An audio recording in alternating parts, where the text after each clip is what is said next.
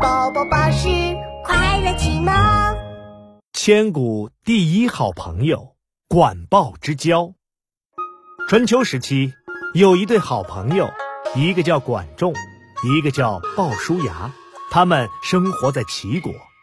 一天，管仲听说鲁国遇到了水灾，就叫来鲍叔牙。叔牙，我听说鲁国的稻谷被大水冲走了，鲁国的百姓都没东西吃了。可咱们这儿却相反，大米大丰收。如果咱们运一批大米到鲁国去卖，一定能赚好多钱。鲍叔牙摸了摸头。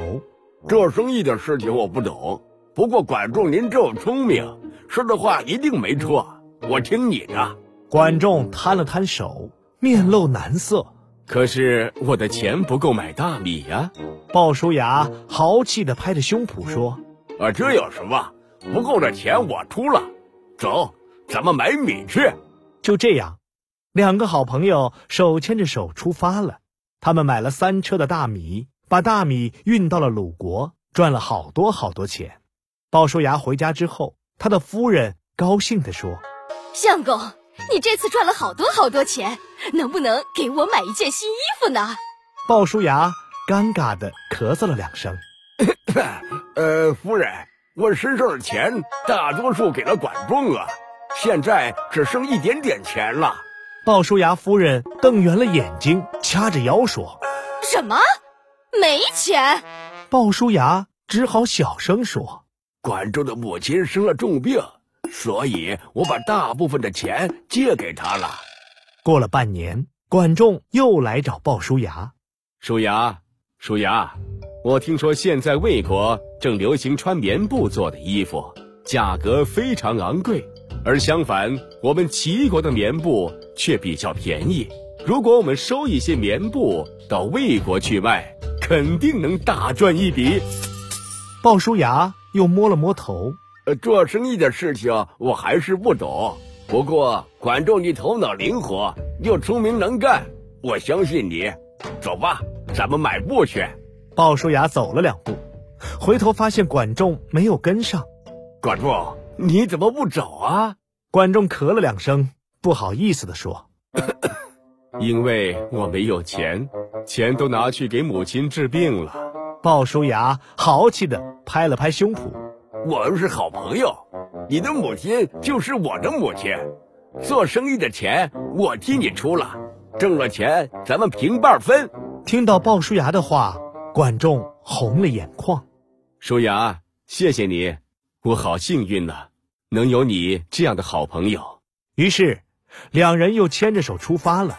鲍叔牙用自己的钱买了一车棉布，没想到在运去魏国的路上遇到了强盗，一车布全被抢走了。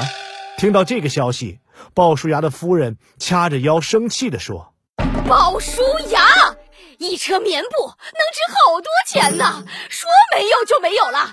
以后你不许再跟管仲来往，听见了没有？”门外。管仲恰好听到了这些话，他羞得脸色通红，连手脚都不知道怎么摆放了。这会儿，他特别想转身回家，这样就不用挨骂了。可最终，他还是推开门走了进来。舒雅，嫂子，害你们赔了钱，是我对不起你们。可是你们放心，我决定了，马上出去找工作。等挣钱了，一定会还给你们。说完，管仲背起小包袱，一个人离开了家。他走啊走啊，走了好久。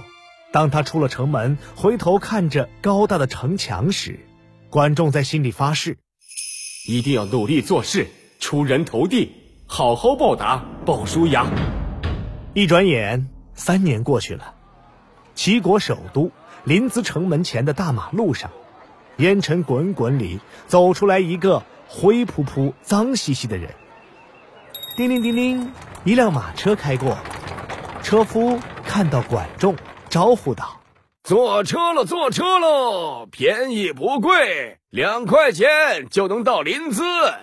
小兄弟，你坐车吗？”管仲摸了摸自己的口袋，一块钱可以坐吗？哼，穷鬼，再见！马车一个加速开走了。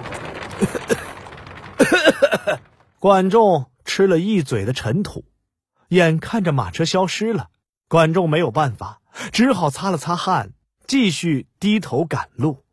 唉，我在外面三年，也没有取得成就，世事弄人呐。就这样，等管仲再一次来到城门口时，他全身上下都是泥土，连鞋子也被磨破了一只。他一瘸一拐的来到了城门前，城门口等着进城的人排成了长队。咦，这不是管仲吗？怎么混成这个样子，跟个乞丐一样？是啊，我们要离他远一点儿。听说他连朋友都骗呐。听了这些话，管仲低低垂着头，一句话也不说。很快，轮到管仲进城了。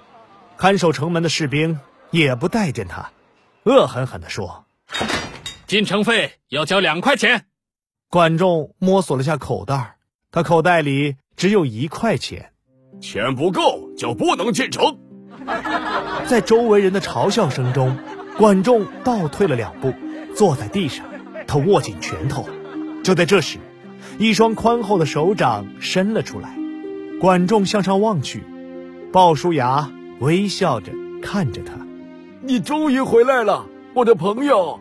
管仲抓住鲍叔牙的手，借力站了起来，然后不好意思的小声说：“这三年我到外面去找工作，三年时间我为三个大王工作过，可是最后他们都不要我。”鲍叔牙却拍了拍管仲的肩膀：“这位朋友，我知道你只是运气不好罢了。欢迎回家。”鲍叔牙替管仲付了进城费，在众人的议论声中，管仲感慨说：“生养我的虽然是父母，可是最了解我的，一直支持我的，却是鲍叔牙呀。”后来，管仲在鲍叔牙的推荐下，当了齐国的宰相。